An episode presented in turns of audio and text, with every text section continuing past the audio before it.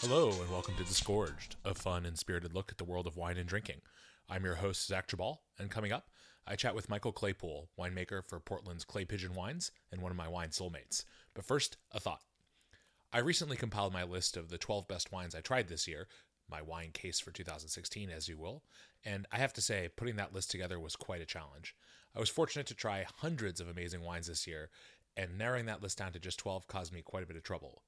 Yet one consistent theme seemed to emerge from the wines I chose. They delivered incredibly elegant finishes. It's easy as a wine drinker to move from sip to sip at a rapid pace. After all, wine is delicious, and often the first few seconds after we put the wine in our mouth are the most flavor packed. Taking the time to savor each sip, to allow it the time to play out, requires discipline and focus, two traits I often lack. Yet it's invaluable as a taster to actually, you know, taste, to give the wine a chance to express itself, to let the less immediate flavors and structural elements show themselves, and to enjoy the harmony, or note the disharmony, going on. Each of my 12 wines lingered on the palate for 30 seconds or more, a quality that, beyond almost any other, denotes, well, quality. It's easy to make a wine that packs a punch right at the outset, but making a wine with length, depth, and elegance is a lot harder. It's a challenge that my guest Michael Claypool takes seriously, and an attribute in wines that we both adore. Joining me today on Disgorged is Michael Claypool. He's the owner and winemaker at Clay Pigeon Winery in Portland, Oregon, and uh, a fellow wine lover. Michael, how's it going? Good. How are you doing, Zach? I'm doing great, thanks. Uh, so let's start with uh, with the beginning, which is uh, how did you first get interested in wine? Uh, you know, it's funny. Uh, I think I'd always had a little bit of an interest in wine, even you know when I was first coming of age of drinking, but I think in that simple way, I always kind of say wine in some ways for guys for guys is kind of like baseball cards. You know, it's adult baseball cards, and so I think there was always a little bit about you know vintages and regions and that kind of like esoteric knowledge. But I didn't really start getting kind of professionally involved in, until um, probably like at this point, like 17 years ago, uh, when I was living in New York, um, and it happened that my wife decided she wanted a career change. Um, she decided she wanted to get into the cheese industry uh, started doing uh, interning at a place called Artisanal in New York, and then I took that as an opportunity to start studying wine professionally. So I started um, uh, taking the classes with the WSET uh, at the time, which was in London and, in New York. I think only you know that many years ago. So yeah, and it was, and then from there it just kind of kept rolling. You know, kind of testing out different things. I have to say, I, I, take your story as both inspiration and a little bit of potential warning. Um, my fiance is from Wisconsin and obsessed with cheese, and I think when she listens to this, she's going to talk about quitting her very professional job to start uh, being a cheesemaker, which she yeah. already does at home. So I guess I'm going to also start making wine if this exactly. if this is how this thing kind of goes. I guess exactly. it could be worse. there are um, worse things. There are there are there. So how did you end up in Portland? So you know, after uh, you know bouncing around a little bit, but you know, good ten years in New York and a stint in San Francisco and Chicago. Um, I think it was a couple of things. One, um, I, I, had a chance in 05 to go out and um, apprentice uh, at a at a winery called Papapietro Perry, um, which is in Sonoma, and uh, worked a crush there with them, and kind of got the bug on the making side. You know, at the time I'd I'd done the wine retail side at a big place in New York called Astor, and then I had, oh. I had worked uh, at a um, as a sommelier at a uh, pretty awesome restaurant called Blue Hill at Stone Barns uh, in, in upstate, and really enjoyed the sommelier life, you know, the job itself. But I think in some ways, uh, the lifestyle was the part that was a little to be, you know, my wife very much, even though she at that point was running the caves at Murray's Cheese, uh, but it was a 95, you know, Monday to Friday. And I was basically doing this uh, nights and weekends. And so we kind of had this after I went and made, I was like, man, maybe the make side is not a bad idea. And we kind of played around with that for a bit. And wife's from the West Coast, and you know, I grew up in a pretty rural, you know, kind of environment. So New York was a was always uh, thought of as a uh, temporary solution, not a permanent. And so we started thinking about where we wanted to be. And I'd always been a big fan of the Oregon wine country, and and I think in some ways what I appreciated about Portland was. Um, you know, you have Willamette Valley. Within 45 minutes, I can be at a couple at one of the vineyards that I work with, uh, from you know the middle of the city, from the from the winery itself you know, but also we have access to Walla Walla. We have access down into uh, Southern Oregon to kind of get the variety of grapes, um, you know, depending on the style. So I just we just kind of felt it was uh, kind of a nice epicenter, and and said, let's let's pack it up and give it a shot. Yeah, well, I mean, one of the great things about Portland uh, is that you can have all of that incredible wine country experience, especially in the Willamette, um, and still be in the city uh, for dinner uh, that night. Exactly. Which is which is exactly how I do it uh, most Yeah. of the times I go down there. Which not to say staying in wine country isn't lovely, but it is nice to have that incredible proximity. Whereas you know, um, you know, many other parts of the world, the wine country is quite a bit uh, further removed from cities Right. or or even It's true. I mean, and, and I think that was something like with Seattle. We were big fans and loved Seattle, and I think the main different, the main you know separator was two part. One, you know, Seattle's a bit more built up and it was a bit more expensive, and it was kind of like Portland seemed like it. It still was like the little sister, you know, kind of coming along. And I think the second part was just proximity. You know, like you know the the wines are getting closer to Seattle, but you know, uh, or the grapes, I should say. But it's uh, it's still a pretty good drive if you want to get out to like you know quote wine country. You know, for for the majority of the stuff. Yeah, and you end up having to make that that difficult decision. Do you like do you live in Seattle and then Yep. commit to spending many many hours in the car every every year, or do you live closer to the grapes, which cuts down on your commute? But then again, you're living in Eastern Washington, which has its nice parts for sure, but Exactly. it's not. Uh, which is not, but it's not a city for sure. Um, so okay, so you you land in Portland. You're you're you're going to be making wine obviously anyone who's looking at sourcing fruit from the Willamette Valley is is looking first and foremost at Pinot. But I think one of the things that Yeah. really interested me about your wines is like you didn't see. It seems like you didn't see Pinot as the end all be all for Oregon Right. wine. Um, I know you make Syrah, you make um, probably many other things that I'm unaware of. Um, Yeah. how, how do you how do you as a winemaker balance sort of this imperative of as an Oregon winemaker that must mean you make Pinot and you do with with all the other things that are interesting um, to play with. Yeah, I think it's uh look, I mean, as you said, you know, Pinot is the is what people think of when they think of Oregon. Um, that has that's great because at least people have an idea of what to you know that they even are thinking about you.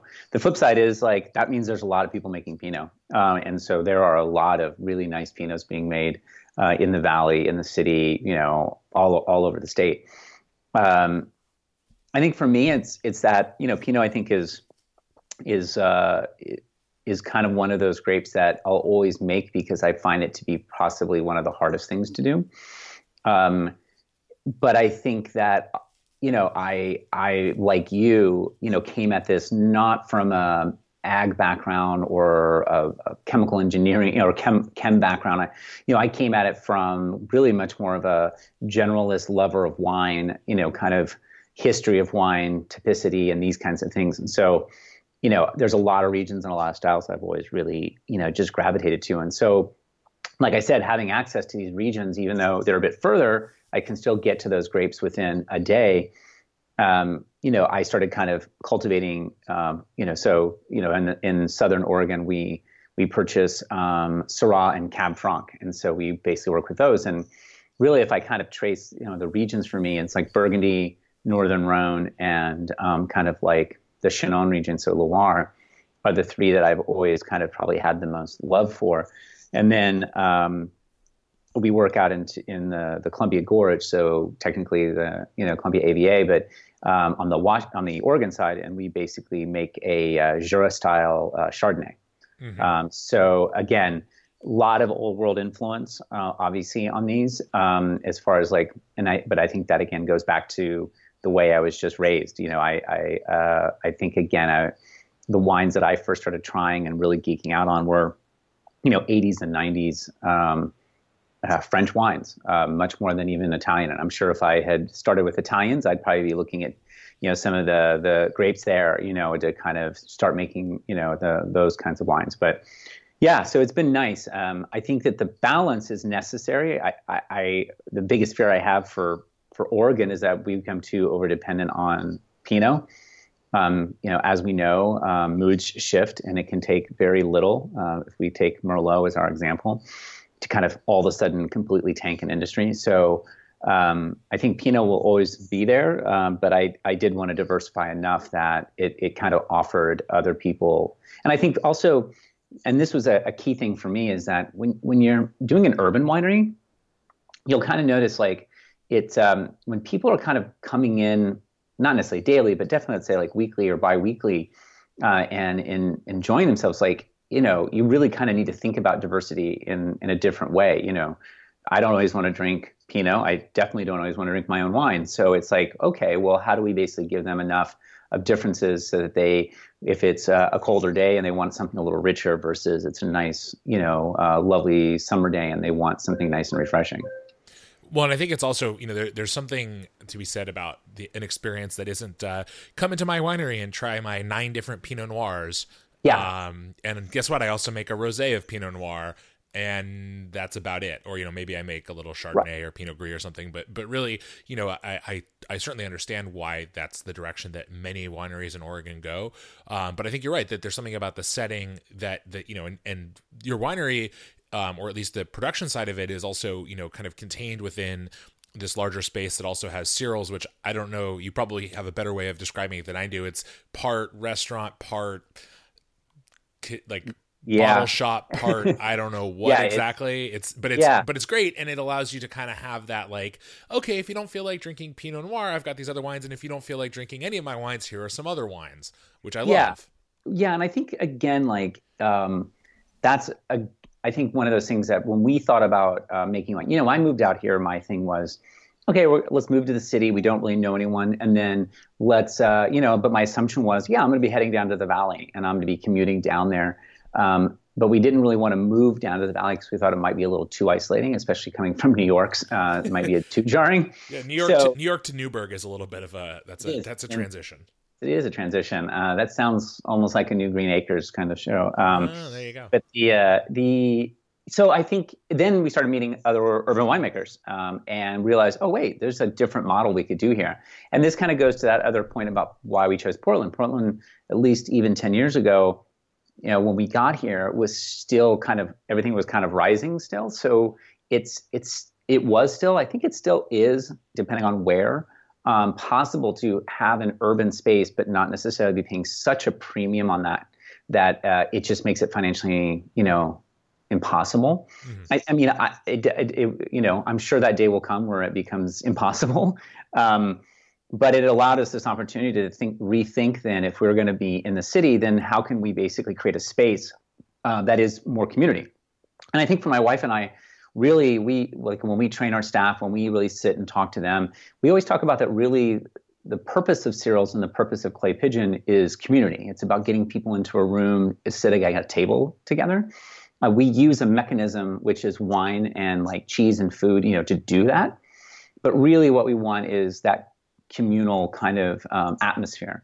And so you're right. It's a mix of like retail, like bottle shop and retail cheese. It's a it's you know wine bar. It's event space. Uh, it's you know got a nice patio. And the idea is really kind of allow people to create a space for themselves in there. Um, and you know, again, if you're having people that are coming by every, you know, more frequently than I'm on a tour of wineries, then yeah, I mean, that would be crazy to, in my mind just to sell my own wine, like uh, because I want people to. I love wine too much, and and what I am is truly, I think, an enthusiast, not an expert, and so I want people to experience.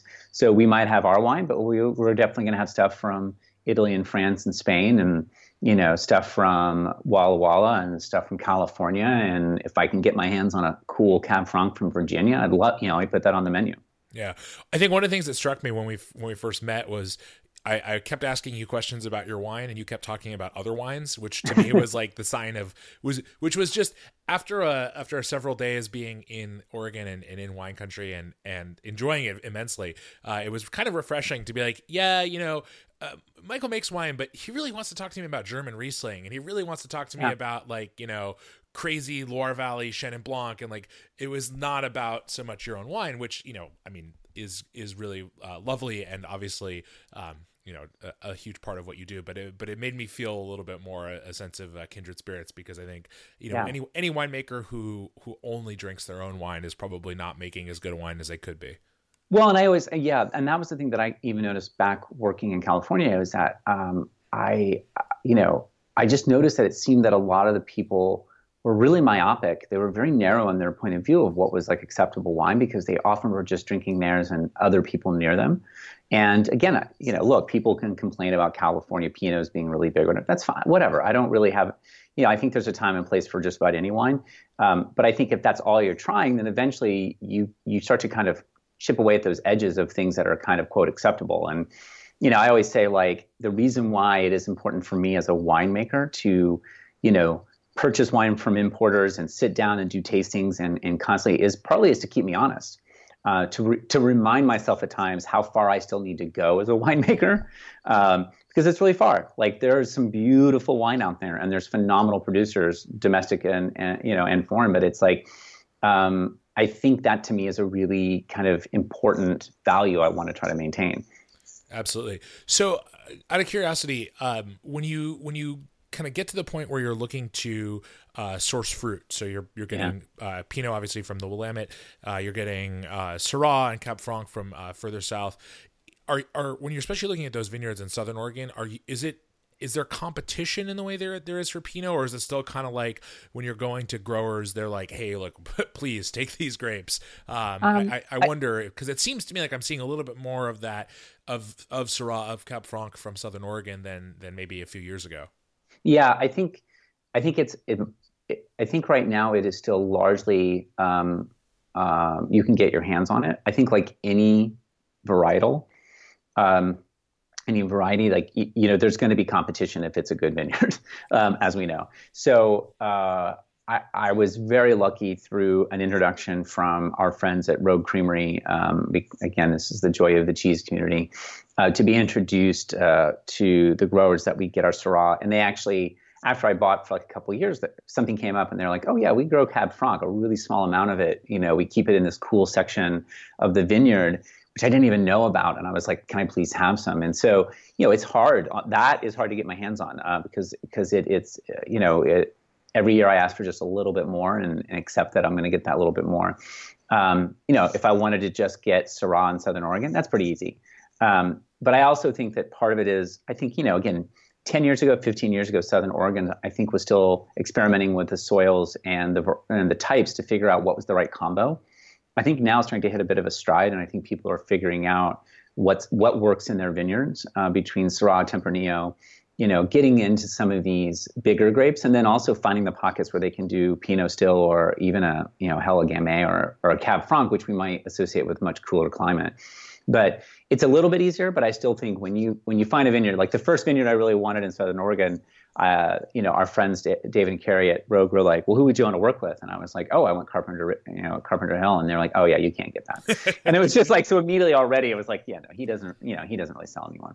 And I was like, "Okay, fine." Then uh, you know, so we started just kind of going from there. But you know, it's um, and I think again, like people always ask, like, "How do you find these people? What on?" And I always say like some of it is just it's just networking, it's just having connections, and it's a lot of serendipity of like you know, hey, so and so's got an extra ton of something, and you, and being kind of open to rolling with that and being like, cool, I'll try it. And so, you know, ha, you know, being uh, in the right place at the right time to be like, oh, I didn't know that they were even growing that. I would love to get my hands on that, and then cultivating the relationship. Is there a is there a situation like with the Cab Franc where you're like, oh yeah, I'll take that, and then you're like, now how the hell do I make Cab Franc? Or is it yeah. is, it, is it just like were you waiting for that? In some no, way? I mean, I I mean, yeah, I'd never made. I mean, here's the thing, I I had you know, I, where I worked in, in Sonoma, they made basically two grapes. They made Pinot Noir and they made Zinfandel because they were on dry creek, so they needed to make some Zin just for the neighborhood. So uh, my hands-on were very was very narrow. I'd never made white wine, um, and uh, so Pinot, I kind of had an idea, and so it, so when I started, I just treated everything like Pinot, mm-hmm. um, and then you know do a series of controlled experiments on certain things to see, and and now I think I'm you know, and I always say I always do believe that it takes about five vintages, five, you know, to seven to really learn the grapes to kind of figure out what what they want to be when they grow up. Mm-hmm. Um, you know, I think obviously we're in an interesting phase now where it's a there's a lot of talk about quote natural wine and and uh, which I, I, at times bristle at and other times you know I, I understand and appreciate. For me, I think if anything, what that gets at is I do think that as a winemaker, you can overwhelm and force almost any grape into any style you want it to be, um, if you're willing to just like attack it and manipulate it. Um, but I think if you are pretty much one of those that got into it because you love the product and you love the process and you want to make beautiful things, like often, you know, what you're really trying to do is figure out how what these specific grapes want to make. And for instance, I had a, a, a, vineyard that I was working with. It was I had Pinot, beautiful Pinot, but the Pinot I was making was kind of fighting it. And as much as I tried to change my techniques to let them come through, I realized at a certain point there was a base level of the approach that I have that wasn't working for these grapes, and so I stopped working with those grapes. Um, so there's a certain point where it's like, what grapes do they? What are these grapes? What kind of wine do they want to make? And then there's also acknowledging like you can't stop yourself from like the practices or or the approach that you do.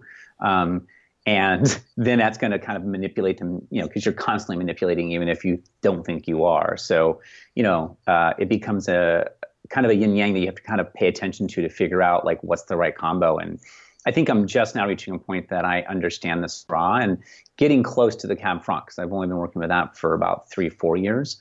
Um, but I think we're getting there so that, yeah, it's been really fun. But, you know, it is a little bit always of an experiment and, uh, you know, trial and error, uh, you know, in, in kind of small ways. So let's talk Syrah for a moment because um, yeah. it's, it, it, I mean, it's, I hate being, I hate uh, you know, sort of pinning myself down this way, but but it's possible it's my favorite varietal. Yeah. Um, and I think it is. It is what I love about Syrah is it's so. Um, it can be so many things. It can do. Mm-hmm. It can make so many kinds of wines. Um, you know, I've tried uh, a few of your Syrahs, and, and I think you know you, you mentioned obviously the Rhone as a as a huge influence and a, and a preference of yours, and I can certainly see that sort of um, sensibility in your wines. How, what do you? How do you view the view Syrah, the Syrah you make, and, and, and what is that winemaking process like? Um, as far as I mean, I know one thing with Syrah is you know, it has a real kind of uh, often very kind of reductive fermentation and and all that. Like, how is making Syrah uh, uniquely challenging? Um, yeah, I, am with you. I think Syrah is one of my favorite, and, and I think par- specifically um, you know, Pinot Noir is a grape that I love, but there's a certain almost age that Pinot becomes pretty intense. Um, the mushroom note and the dirt and that kind of coming through when you age that out can be really beautiful. It's very subtle. Syrah, in my, in, on the other hand, as it, I, own, I, for me, it's the best is when it's like 20 years old because it's got this funk that starts to come through that um, just really locks in for me. And so I've always really loved um, how it evolves and, like you said, the styles it makes. Um, you know, look, you know, you can make a really lovely, light, very pretty, uh, um, thin, maybe is the wrong word, but definitely a bit, uh, a, a bit. Um, Let's say delicate. Soft, delicate, yeah, version of Syrah. Absolutely, you can do all these practices. In fact, I would say probably the first Syrah I ever made because I kind of followed a lot more of the same steps as I did on on Pinot. It, it was that way, and it was it's lovely. Um, what I've kind of adjusted over the years is, as I always kind of say, like things like pressing, you know, Syrah, like you can kind of go after it. You know, mm-hmm. you can, you know, it kind of wants to be punched up a little bit. It, it, it, oxygen is becomes its best friend, and so you really have to think about how you do punch downs on a on a higher frequency. And you know, um, I find that my Syrahs actually also just like take off on their ferments um, and really run hot if I don't kind of like try to keep them in check. Um, and so there's a few things like that. But again, it goes back to style, which is I don't mind a little warmer on the ferment because I'm basically trying to push the wines into their secondary stage. Mm-hmm. I, I personally want to see uh, that moment when the fruit's starting to come down and the secondary notes are starting to climb out of the wine. So the sooner I can kind of push it that direction, um, I feel great about. Um, and so, you know, giving it a bit more oxygen on the upfront, even giving it, and then for me, giving it longer in barrel is a way to kind of get to that magic kind of space. So, you know, I think it's you're right. I think it can it can get reductive. I, I mean, the other thing is like I also personally like I, uh, I, I for me it's like a Syrah that doesn't it's a, it's a really high VA grape. Like mm-hmm. so VA is always going to be there. So you're always going to have acidity. You're always going to have a bit of that, you know, acetone and kind of sharpness that comes through. Um, for me, that's just part of it. And I don't really see it in Syrah uh, as a fault the way I would in probably my other wines. So, um, you know, I, I just released like a, a reserve Syrah from our 2012 vintage, big, hot, you know, massive, 15% alcohol. This thing's a big monster. I did no adjustments on this wine. And then I gave it three years in the barrel. Mm. Clearly, there's VA in this wine. Like, I mean, it yeah. comes in pretty high already just from ferment. Um, and for me that's awesome like i i love that note i can i can appreciate how some people will they will taste that and not think it's necessarily as clean as they want Um, and so, you know, that's again goes back to why I have other people's wines on my menu. You know, is to be like, that's fine. Um, but for me, I I really I kind of embrace those what I would call like base characteristics that uh, when I think about you know opening a early 90s you know Cornas or or having a Hermitage you know it's like those kind of notes come through you know and of course the soil will make theirs very unique compared to our soil but it's uh, in the end I'm looking for that kind of through line uh, that says like yep that's Syrah like that's got that that kind of meatiness and savory you know kind of note in there.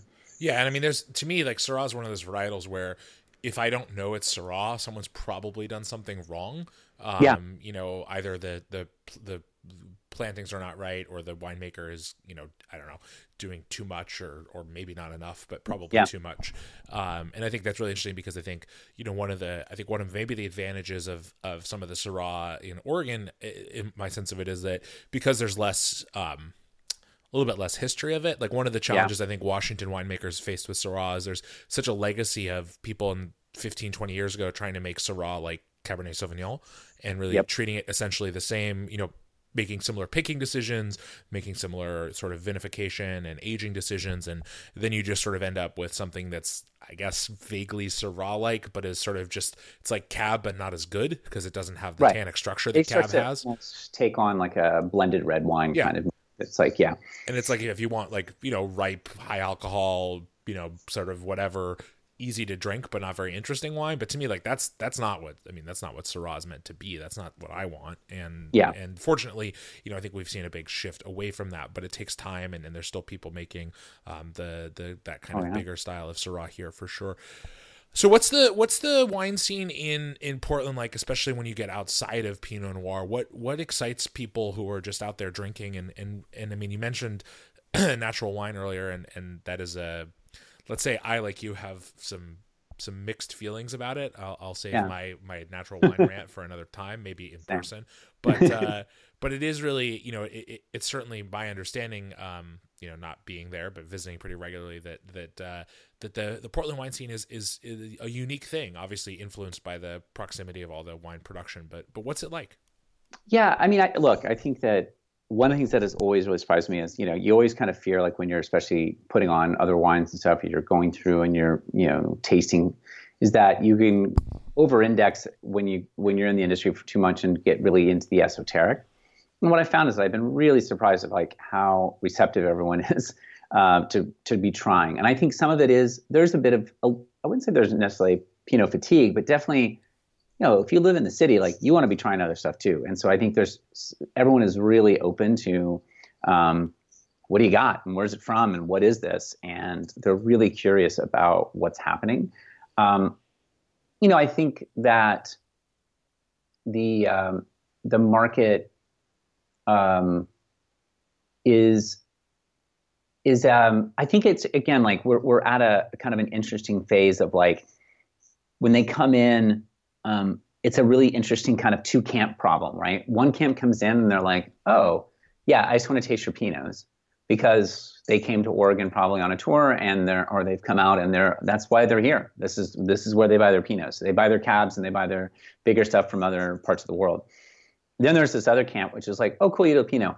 I want to try everything else. Um, and they want to get more of that survey of like trying to get a sense of like what's really being done here. Um, what I find interesting is the urban makers. Um, you know, we have a thing called the PDX Urban Wineries. You know, Seattle has a similar kind of trade organization, and so there's like 14 in the group at this point. Um, and it's hilarious when we get together because it's it's so funny that there's like two or three, only two or three that really are pouring Pinot everyone else is pouring something completely different. Mm-hmm. Um, and I think again, that's that push pull of like if we were in the valley, of course we have to have Pinot. There's just no way around that. You can definitely sneak in your Syrah, your Tempranillo. You can sneak in, you know, your Cab Franc perhaps. Um, you can do your whites, but um, again, it goes to like that's why they drove down there. In the city, you got that interesting mix of people are already a little like um, what is this? What does this mean You're an urban winery? So they're already kind of open to the interpretation. On top of then you have regulars. You have people that are in the local community that that are always looking for something new, and they're treating you, at least us, they treat us because of the because of Cyril's, very much like a trusted source uh, wine bar that they'd be like, okay, what are we trying, you know, and what should we be looking for? So, what what have you been excited by, uh, sort of in the world of wine lately? Uh, maybe stepping outside of Oregon entirely. Mm, that's a good one. Um, well, I think the stuff coming out of, of Canada right now, the Okanagan is, is like really been intriguing. Um, I've been the, the, every time I kind of head up north, I keep trying um, different labels to kind of see what they're up to. Um, you know, obviously Pinot I think is going to be their kind of benchmark for a while from the from just the the season. But I've I have to say I've tried a couple of Syrahs up there that I was really surprised of the depth that they've been able to get. I will um, I will say to echo that the single best, probably the single best non uh, Rhone Syrah I've ever had in my life. I had in in uh, Kelowna uh, this last year. Mm. So nice, yeah. Do you remember who that was? I do. I do. I'm trying to decide if I want to say it on air. Okay, okay. No, we'll, but, we'll talk uh, about no, that later. Yeah, because um, I just it was Stay yeah. Tuned. So yeah, it's uh, but I agree. So I think like that's a region that I'm I'm always really excited to kind of uh, keep track of. Um, you know, and then and then I think in a similar way, I, I you know I think um, uh, it's it's like English uh, champagne. You know, it's English sparkling. Um, I think it's going. You know, everything's predicting that it will become champagne. It will take over as far as uh, as the grower, as, from a growing standpoint of like from a climate standpoint, uh, as as all the predictive models kind of keep showing that everything's going to be getting warmer and further moving further north. Um, the stuff that's come out of there, there's some that are just they're just great. They're they're breathtaking. And when you and I don't know about you, but being there even just 15 years ago, drinking sparkling was terrible, just terrible. Um, so the leaps and bounds they've they've come, and you know now people are paying attention and starting to buy land over there uh, as a hedge bet. You know, uh, coming out of the Champagne region. You know, so I think it's another region that I'm excited about. It's really hard to get our hands on some of the stuff um, because a lot of the really good people are not really exporting or have the volumes but it's uh, well, it's also tough because it's so expensive. I mean, that so, to me is the big barrier for English yeah. sparkling to this point is like it's a scale problem. If, yeah, and well, and just well, and it's also you know to this point my understanding, and, and I've only tried a couple, and and it's really just been sort of like oh on a whim here someone has this, but like the the big problem I've seen or I'm as I'm aware of it with English sparkling is you know no one no one's making a lot of it, and the people right. who are making it are making it and saying we are making something on par with champagne so we're going to charge what they charge in yeah. champagne and it's like uh, i mean maybe but you know you you're not champagne at least as far as reputation and history and and maybe you i mean if you want to if you want to create a global presence i don't know maybe just being english well, but i mean that i think is i think but i think again that that just kind of gets into the history of how wine regions are founded right? I mean you look at california they did a similar you know again it's always like take on the the, the establishment and price yourself often at the exact same level, which is to kind of set a tone. Um, you know, whether whether your blended Meritage is as good as a, as you know Chateau Margaux uh, is always very debatable. Um, and so I, I, understand what they're doing, and I think you see that happen with a lot of regions. And uh, I don't think they're being radically different. I think again, it's if they can start to get their foothold, they can start like winning those awards and winning the taste offs. That will allow, I think, more of an influx of capital and planting, which will, I think will then start to ease some of those things. Yeah, that's a good you point. Know, yeah, so I think it's a I think it's a timing problem. Like right now, I think you're right. We're looking at a very young region, and so it's real expensive and very elite in that way. But what you when I have had the chance to try it, which like you said, it's not been that often, I have been really in, in, like encouraged by how well it's advancing. And so I go, wow, this is some really nice stuff. And I'm excited to see where it goes, um, you know, over the next 10, 15 years. Yeah. Yeah, it's interesting. I, I think, you know, obviously people are looking, you know, the, the two places you talked about are both quite northerly for wine production. Mm-hmm. Um, and obviously I think that's, um, that's that's not a that's not a coincidence. No, um, it's it's something of a of a potentially very worrying trend, which uh, again, not really the scope of this podcast. But um, I would say what's interesting to me too is I just I, I, beyond um, sort of more northerly climates, I've also been really interested in seeing kind of the um, the the real emergence into the sort of modern winemaking of a lot of what's been going on in Eastern Europe. I just mm-hmm. I think you know we have you have places. I mean, Hungary is the most obvious example to me, but but you have you know sort of all of that part of the the world, the sort of former Iron Curtain and all that, where you have this incredible combination of you know a couple of of decades of uh, of capitalism and you know the ability now of, of wine regions because of how much knowledge is out there, how much technology is out there to really um, go from making essentially complete garbage industrial wine to Yeah. making really really good wine in you know a decade, um, if not shorter. I mean, you know, Yeah. I, I was up in to come back to BC. I was up in BC a decade ago, and Mm-hmm. the quality of wine there was. I mean, it was. It's just complete night and day. You know, they have Yeah. gone. They've gotten not everyone, but so many of the wineries there have gotten, um, you know, so much better in the last you know four or five years. I think. Um, and that's and continue to to really push the quality level high and and what's great is you know now as those as wines as more wine from more places is available, it creates not only I think a market, but it creates real um, some impetus on those wineries to really up their their production quality because they they have to be able to stand you know on two feet in that global market. You have to you have to be making good wine for the most part. Yeah, and I think again, if you kind of think about it, like while we can, you know, debate and say it's uh, the globalization of wine has been terrible in some ways because it's made like a lot. It's kind of made everything kind of this the middle. It's kind of like you know a star rating system. Eventually, everything becomes three stars because um, it, you know it kind of just blends. Or on or on Uber, four point eight stars I think is Yeah, the, yeah, is the pretty middle ground Exactly. there.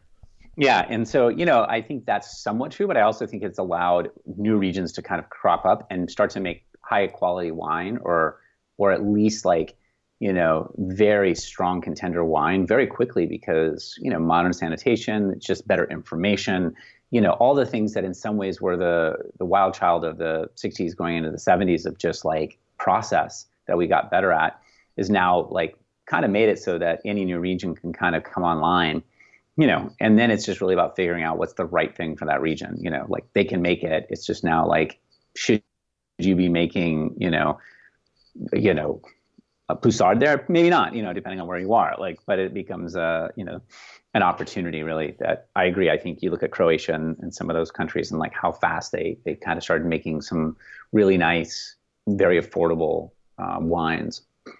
Yeah, and I think I mean it's also I, I do think one of the other positives is that maybe in a way that's that's changed over the last um, I don't know a few years is that it seems to me that there's a little bit more interest in in exploring uh, sort of this the more indigenous varietals, some of the smaller scale stuff. That it's not like oh great you have this great wine region, let's rip all those vines out and plant Chardonnay.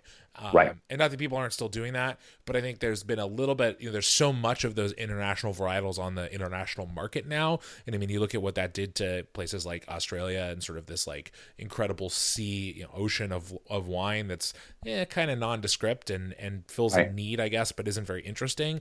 And that the places, and that places now, I think there's, because there's not a demand, you know, there's not insatiable demand for some of those varietals and there's a little bit more interest in demand for for things that are more esoteric or at least more interesting um, be they uh, different varietals or at least older vines or, or something unique um, you know I, I think that's great i think that's that's a really positive step for the industry that you can modernize an industry and or a region but that doesn't mean ripping everything out and putting in you know cab Right. Exactly. Yeah. Cool. Well, Michael, really appreciate your time. Uh, pleasure chatting with you. Uh, we'll we'll uh, we'll touch base again, and uh, I'm sure I will see you next time I'm down in Portland. Yeah, yeah. I, well, thank you for uh, for the offer, and uh, yeah, hopefully for those listening, this wasn't too boring. Oh yeah, well you know, if they made it this far, they're it's That's it's true. Too late. That's, All that's our, our little private message. excellent. Have a good okay. one. Thanks, Zach. Have a good. Thanks again to Michael Claypool for joining me on Disgorged. You can find his wines online at claypigeonwinery.com, or you can visit him in East Portland. As for me, you can find Disgorged on both Stitcher and SoundCloud. You can follow at zgeballe on both Twitter and Instagram, or you can find me on the web at vinetrainings.com. That's Vine with a V. Thanks again for listening to Disgorged, and cheers.